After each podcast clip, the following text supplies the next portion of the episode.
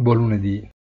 Venerdì scorso il Dow Jones Industrial, l'indice più antico della storia, ha chiuso tecnicamente in gap up, colmando il buco, gap down, di due lunedì fa.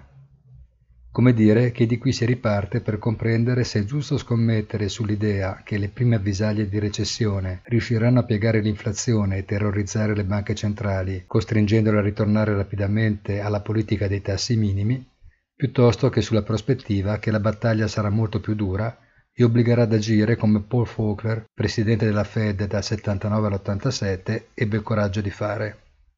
Certo l'estate rappresenta una pausa, ma non una vacanza, e bisognerà restare ancora più allertati del normale perché i pericoli peggiori creano i maggiori danni proprio quando si è più distratti o rilassati. Buona giornata e come sempre appuntamento sul sito easy-finance.it.